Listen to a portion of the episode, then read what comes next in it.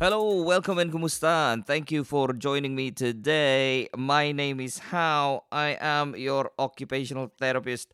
In this session, I would like to talk to you about activities of daily living. That's right, you heard me, guys. Activities of daily living. It is something that we use all the time as occupational therapists. It is actually what we do. It is one of the areas of occupation that we are concerned about. You know, activities of daily living or self maintenance tasks. So, whenever you are working in the hospital, you, I've spoken to a lot of occupational therapists. And a lot of the times, when you want an occupational therapist to learn, or you ask an OT what they want to learn, they would always say a few things. They'd always say they'd want to learn about cognition, they'd want to learn about the hands, they'd want to learn about neurology, they want to learn about stroke. These are, I guess, the four major, major, major requests or points of learning that I have encountered.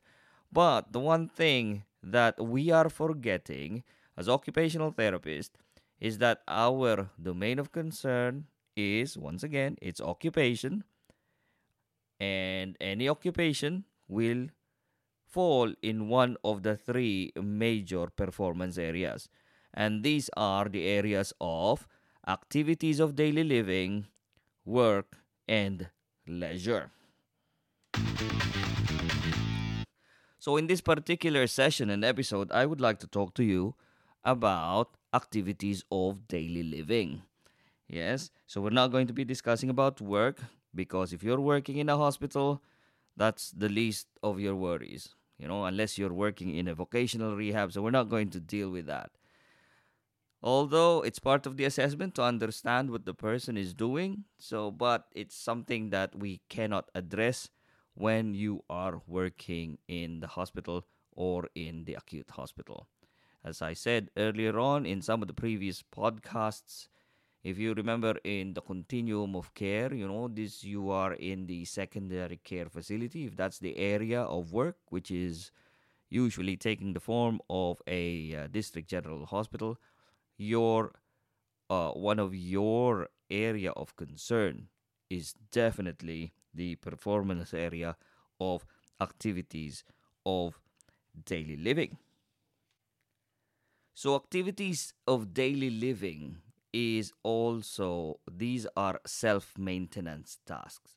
So, it's the things that you do to be able to maintain yourself. And these are the very basic ADLs or activities of daily living.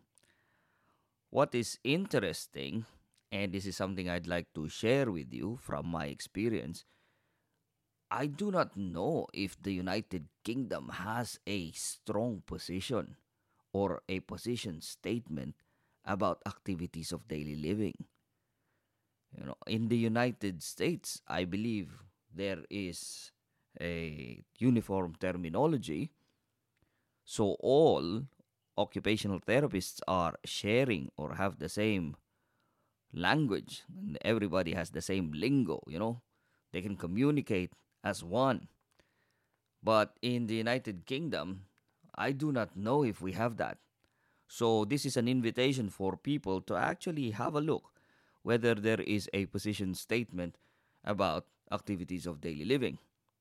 I know that by working and from working with students, they always do paddles and daddles. They call it like that. It's just personal ADL or daily ADL or IADL.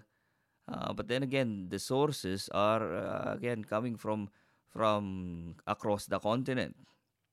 Okay, so when we're talking about activities of daily living, eh, I am referring to the ones it's actually coming from the the third edition of the uniform terminology by the AOTA. Now, we will allocate another discussion on the OT practice framework at some point, and that's just so that we can look at what others are actually doing.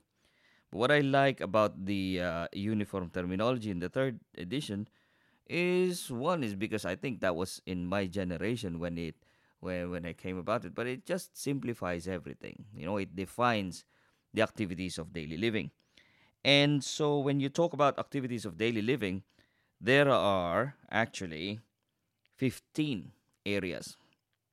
And uh, and these are grooming, it can it is oral hygiene, the third one is bathing and showering. The fourth one is toilet hygiene. Fifth one is personal device care. Number six is dressing, putting on their clothes. Seven is a person's ability feeding and eating, ability to eat and feed. And the number eight is medication routine. Number nine is health maintenance. Number 10 is the socialization skills.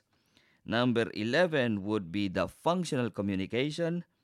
12 is the functional mobility.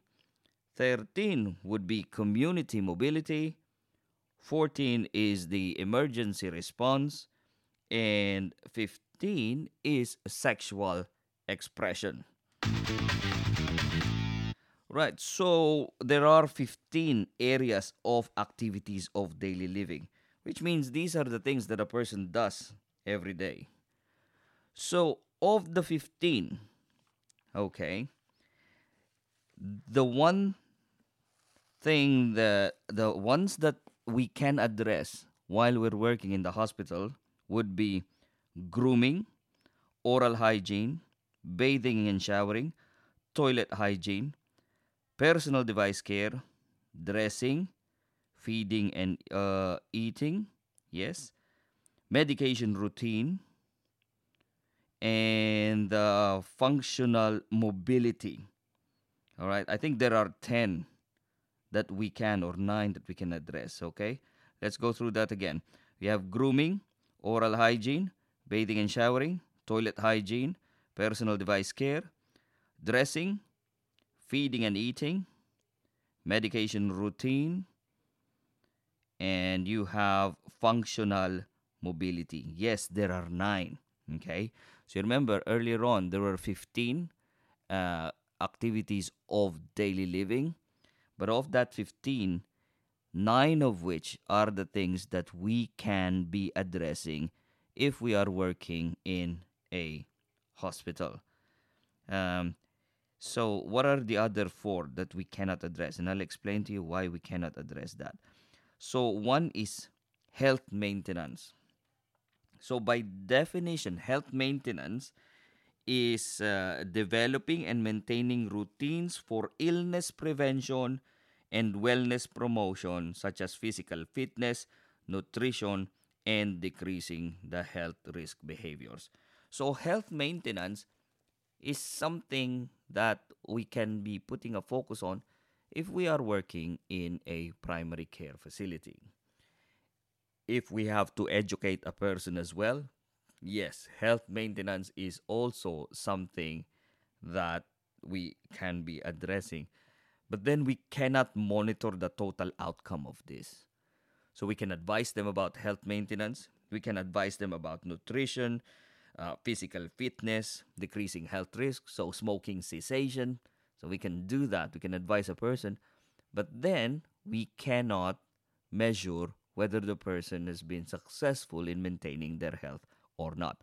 What we can measure is that we have been able to advise them on a particular aspect of maintaining their health, but then, once again, we cannot measure the outcome of that.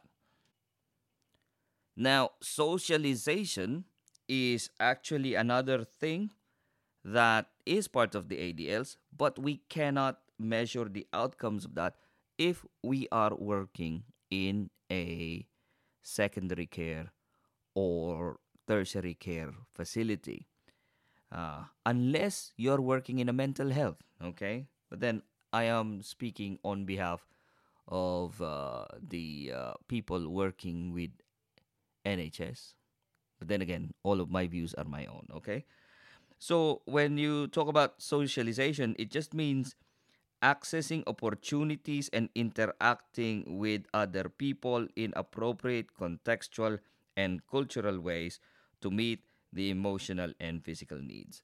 So you can see with socialization, it mostly ties up with uh, uh, mental health facility or mental health services or pediatric services where you increase the opportunity for socialization uh, so person can access socialization um, and that can also be for pediatrics you know school-based children um, so again in the hospital uh, it's not one that we can address uh, straight away The other one that we cannot address straight away would be functional communication. And by definition, it, it, it means using equipment or systems to send and receive information, such as writing equipment, telephones, typewriters, computers, communication boards, call lights, emergency systems, braille writers, telecommunication devices for the deaf, and augmentative communication systems. Okay. So that is functional communication. I believe, uh, based on my experience when it comes to communication and then when it comes to adaptive aids, so augmentative communication, this is an aspect that uh, is usually addressed by speech and language therapists. But then again, if you think about it, it is a day to day thing. And using adaptive aids is actually something that will fall on the domain of concern and the area of concern of occupational therapists. So, yes, can you work in a communication or augmentative communication service? Yes, you can, isn't it? Um, using, um, uh, you know, like adaptive aids like telephones, typewriters, communication, communication boards. Yes, you can. Yeah. So, we can do that as occupational therapists. The thing is, when it comes to the things that are essential in a district general hospital on our practice, that is something that we cannot address. Another one that we cannot address but is part of the activities of daily living would be a person's community mobility. And this is moving self in the community okay, using public or private transportation, such as driving or accessing buses, taxi cabs, and other public transportation systems. So you see, community mobility, again, something that can be addressed by an occupational therapist in the community. Yeah. So if you are a, an OT working in a district general hospital, and you refer them to community services, which is a tertiary care, uh, home based tertiary care service, you can have a recommendation to do uh, so for them to do a community reintegration service, and that will involve community mobility. So, a person needing to learn how to take a bus, take the public transport, either by walking, by planning how to get from A to B, or by using a wheelchair to get to uh, to get around town. And uh, yes, I, I remember like uh, in some of the experiences, you know, you, you can also as occupational therapist learn to teach people how to drive. Okay, so that is a part of ADLs. So it is within the scope, but then it will not be in your scope of practice when you are working in the hospital. Another part of the ADLs that we cannot address would be emergency response. And by definition, it is recognizing sudden, unexpected, hazardous situations and initiating action to reduce the threat to health and safety. Okay. So, what we can do is we can identify whether the person has emergency response capability but then again, if you address that in the hospital or in the rehab facility, you cannot fully measure whether they can or cannot do it. Because, one, when it comes to emergency response, you are talking about consistency and it needs to be at the right context, meaning the right context has to be the person's home environment. Okay. And lastly, the one thing that we cannot address in the hospital would be sexual expression. And by definition, it is engaging in desired sexual and intimate activities. All right. So, sexual expression is part of the ADLs. Yeah. Although it's something that a lot of people don't do every day, but you know, it's a basic it's a it's a basic activities of daily living.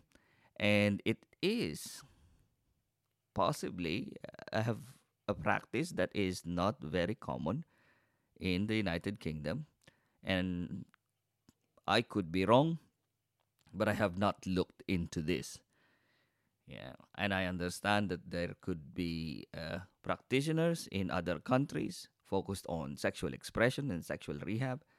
It is an area that's being discussed, uh, or there's some education perhaps in a say spinal cord injury facility, or in uh, as part of the cardiac rehab. You know about their sexual expression, but there is no possible. I don't know if there is an actual um, like instruction regarding positioning, uh, regarding access or how how to express uh, sexually. You know the physical expression.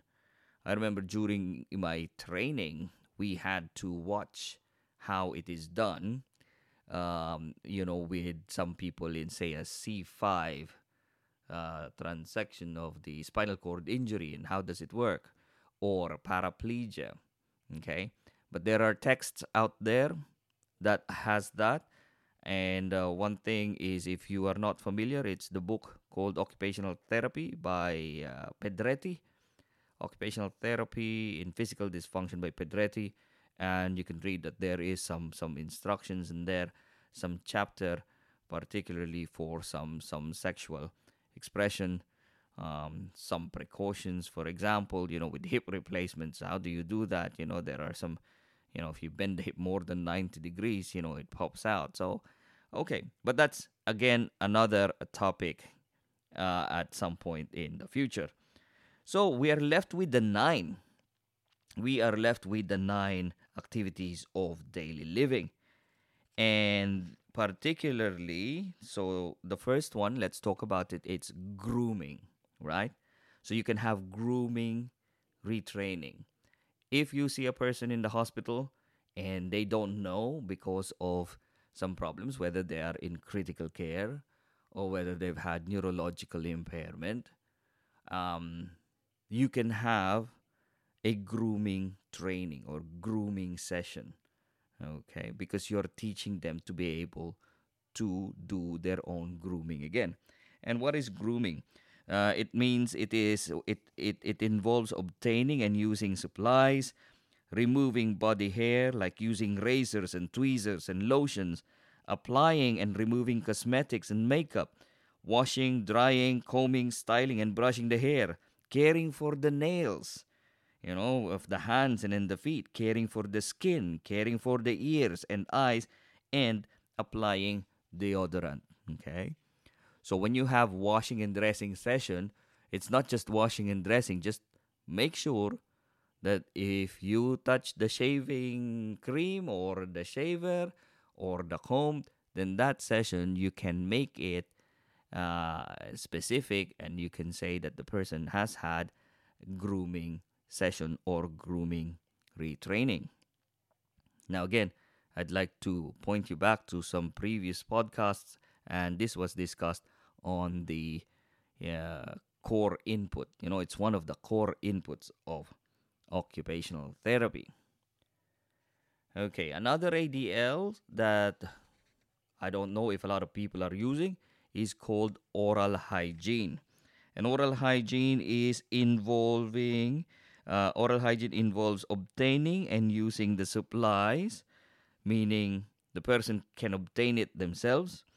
Okay, cleaning the mouth, brushing and flossing the teeth, or removing and cleaning and reinserting dental orthotics and prosthetics, meaning dentures. Okay, so you don't just clean their dentures for the patient, just let them do it. Okay, that's something that the patient needs to be able to do. Imagine having to rely on somebody to brush your teeth. isn't it? That's a little bit awkward. Okay, so that is oral hygiene, guys.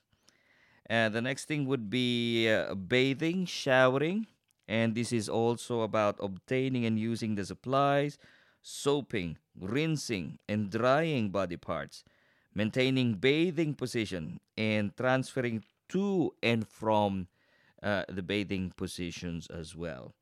Okay, so when you talk about maintaining bathing position, it's either the person does maintain their own position through themselves, and this is through the use of a postural control retraining, which is a restorative intervention, or you can use some adaptive aids that would facilitate safety and that would facilitate the person or would enhance them to maintain their posture while they are showering, while they are bathing as well.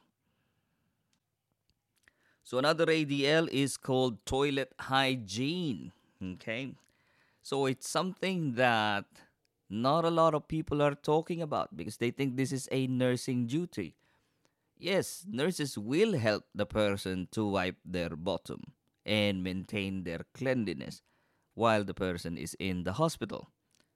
But the person needs to learn how to do this. So you can have a session about about this. You can have a goal that the person needs to be able to engage and to be independent in their own toilet hygiene. And what does it involve? It involves again obtaining and using the supplies that are needed for toilet hygiene, the clothing management, meaning undoing the zip, undoing a button or undoing a lace, uh, particularly if there's a waist on the on the trousers, for example, and management of clothing, meaning pulling and uh, pulling and yes, pulling and lowering down of of the underpants or on the trousers, for example, or skirts, for example. So you need to manage that, and this is only up to the level where it's from the waist down to the upper thigh, yeah, or if necessary down uh, below the knee. But you can describe that, okay? So that's clothing management maintaining the toileting position, transferring to and from the toileting position, and that is sit to stand from the toilet actually, cleaning the body, and caring for menstrual and continence needs. And this includes catheters, colostomies, and suppository management.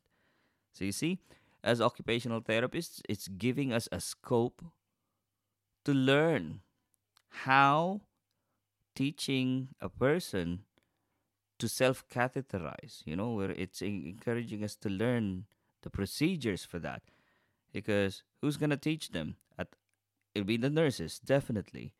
But there is a scope for us to learn about that. There is a scope for us to learn about managing colostomy bags. There is a reason or a, a, a, again a reason for us to learn how to manage uh, menstrual cycles as well. You know, if you are a, a you know, uh, the male gender learning how to do it, or if you have to train somebody to do that, then we can, you know. All right, so that is toilet hygiene. Now, the next thing is called uh, personal device care. And what is personal device care? It is cleaning and maintaining uh, personal care items such as hearing aids, contact lenses, glasses, orthotics, prostheses, adaptive equipment, and contraceptive and sexual devices. Okay. So, I mean, from my practice, I've always just taught people that per, uh, personal, I just simplified it. Personal device care involves prosthesis. But in actual fact, if we refer to some of the uniform terminologies for OT, and this involves looking after the glasses, looking after the hearing aids. You know, if they have uh, splints, then that's looking after that. Imagine contact lenses. That that covers that part as well. Okay, so that's personal device care. Uh, dressing is uh, selecting the clothing and accessories appropriate to the time of the day, the weather, and the occasion, and obtaining the clothes from the storage area, being able to put the the clothes, dress and address in a sequential fashion. Okay, and there are steps to putting on the clothes, isn't it? Um, fastening and adjusting the clothing and shoes, and applying and removing personal devices, prosthesis, and orthosis. Okay, so when you put on the orthosis and the prosthesis, that is part of dressing. Right. Okay. But if you have to look after the prosthesis, you know, maintain it, make sure that um, the uh, the sockets are good, you know, for a prosthesis, or the straps for the arm is still good, then that becomes a personal device care. So that is dressing. Feeding and eating is involves setting up of food, selecting and using the appropriate utensils and tableware, bringing the food or drink to mouth, cleaning the face, the hands, and the clothing. And this is what's interesting. Part of feeding and eating involves sucking, masticating, coughing, and swallowing, and management of alternative methods of nourishment. Wow, isn't that amazing? So that involves dysphagia management, isn't it? Because you can be talking about mastication, you know, that's chewing and coughing and swallowing. Okay. And I think from the practice of occupational therapy in the United Kingdom, that is again left to our colleagues, the speech and language therapists. But in other countries, dysphagia is a section or is a specialism of an occupational therapist working in district general hospitals. Okay, so that's that. And it even involves uh, feeding and eating, also involves learning how to utilize uh, the the peg feeds because these are by definition these are alternative methods of nourishment. Okay, so it's now just by reviewing all of this, it's just making me realize there is a lot for occupational therapists to learn, isn't it? On the day to day things alone, it is just giving us more and more opportunities and more and more areas where we can be involved with. Now, next on the list of activities of daily living is medication routine, which involves obtaining the medication, opening and closing the containers, following prescribed schedules, taking the correct quantities, reporting problems and adverse effects, and administering correct quantities by using the prescribed methods. So then again, medication routine, you know, the doctors will prescribe them, you know, with the aid of our pharmacists. Can we help them develop that routine and habit? Can we identify problems when it comes to medication routine? Yes, we can. Okay. Do we have enough time to do this in the acute general hospital? You know, we need to allocate time to look into this. We can identify if the person is going to be safe or not. At the end of the day, if they are not safe, then the type of intervention will have to go into supportive intervention, isn't it? Knowing the time frame that we are allowed to work with patients. So when if we have enough time, then yes, perhaps we can teach them how to take the medication properly and at the appropriate time. But if not, then we can actually identify that there is a need for support, and this is something that we will ask our colleagues in the uh, tertiary care uh, facility or community based tertiary care to assist them with medication routine. Now, functional mobility is moving from one position or place to another, such as in bed mobility, meaning we can teach a person to roll from left to right, move up and down the bed, lying to sitting down. Yeah, that's a session already. That's a therapy session that we can do with our patients. We don't necessarily have to do a or to rely on on other professionals to do that. We can teach them how to do that. Or um, that's in bed mobility or wheelchair mobility. Yeah, so there is I've done this. You know, we can practice a per- person to to teach like wheelchair maneuvering skills. So that can fall on our area of practice as well. And then transfers. So it can be a transfer from wheelchair or a bed transfer or a car transfer or a bath transfer or a toilet transfers or a shower transfers or moving from the chair to the floor. Okay. And also, we can teach a person this involves performing functional ambulation and transporting objects. So that is part of the functional mobility. Okay, functional ambulation doesn't necessarily mean it's walking or gait re education.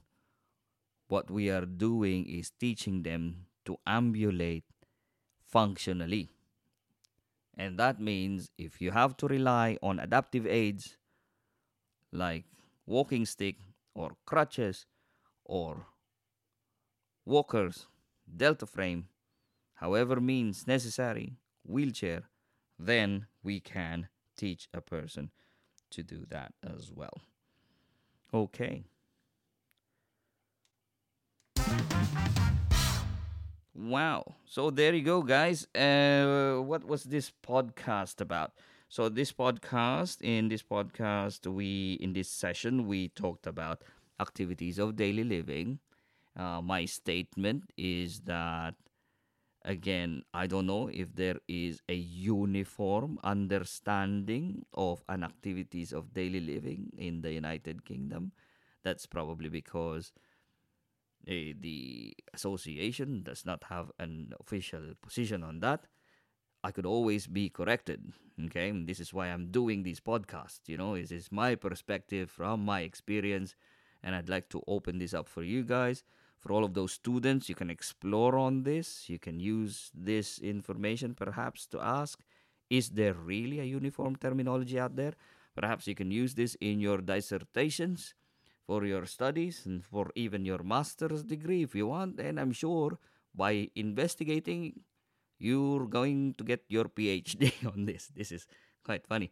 Okay, anyway, so that's that. So we've spoken about the activities of daily living that there are 15 activities of daily living that I have mentioned to you. And of that 15, only nine are the ones that we can be addressing in the acute and general hospital. Okay. Oh, the one thing that I have forgotten to mention if you are working in the hospital, there are three things that are very essential and it will dictate whether a person is safe to go home or not. Okay? And these three ADL activities are toilet hygiene, functional mobility, and emergency response. Okay? So, those are the three things that are very essential. So imagine, just put yourself in a scenario where you are working in a case and then the doctor says the patient is medically optimized and then you check the person. If they're not walking safely then they are not safe to go home. If they cannot wipe their bottom safely or engage in their own toilet hygiene to the level that is safe for them then it is not safe for them to go home if they cannot call for help because they are confused, so that's emergency response, then they cannot go home yet.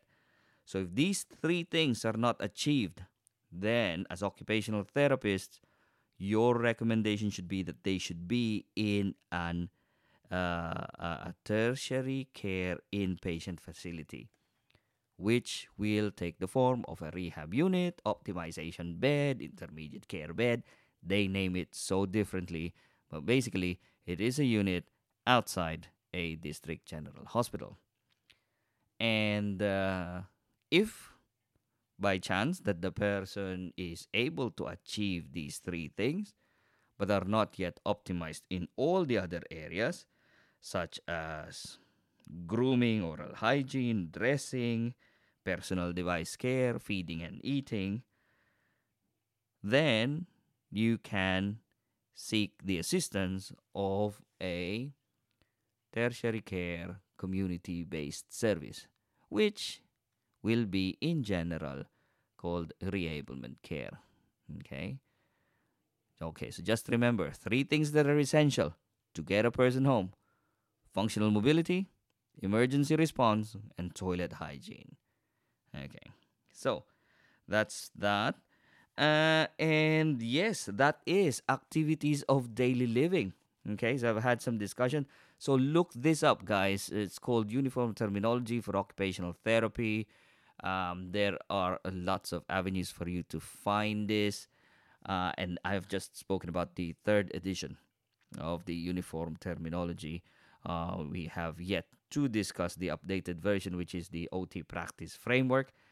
It is, uh, I would say, unfortunate that I am, while I'm practicing in the United Kingdom, that I am referring to some documents in the American Occupational Therapy Association.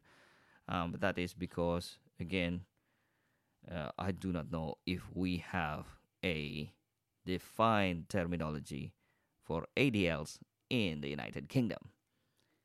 But it helps your practice, guys, to know at the end of the day, whether you're from the UK or from Australia or from South Africa or from Canada or from the UK again, did I say that already? Or the USA, there is a World Federation of Occupational Therapy, which means, you know, we should be, you know, we're global. We should be working together. So we appreciate what other countries are doing and we can be using that to improve our practice.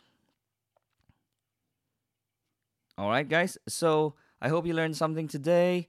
Um, if you do, talk to your friends about this. Talk to your friends about this uh, podcast. This is the OT conversation. Um, have this discussion. Grow together. Um, and if you like it, just just follow and subscribe. I guess it is on multiple platforms. You can you can hear this in uh, Amazon Music, I believe, or the uh, uh, many many many platforms. RSS. Um, there is the Spotify. Yeah, so you can look this up on Spotify as well. So just remember, guys, anything you do matters and has an outcome. I hope you learned something today. Until next time, bye.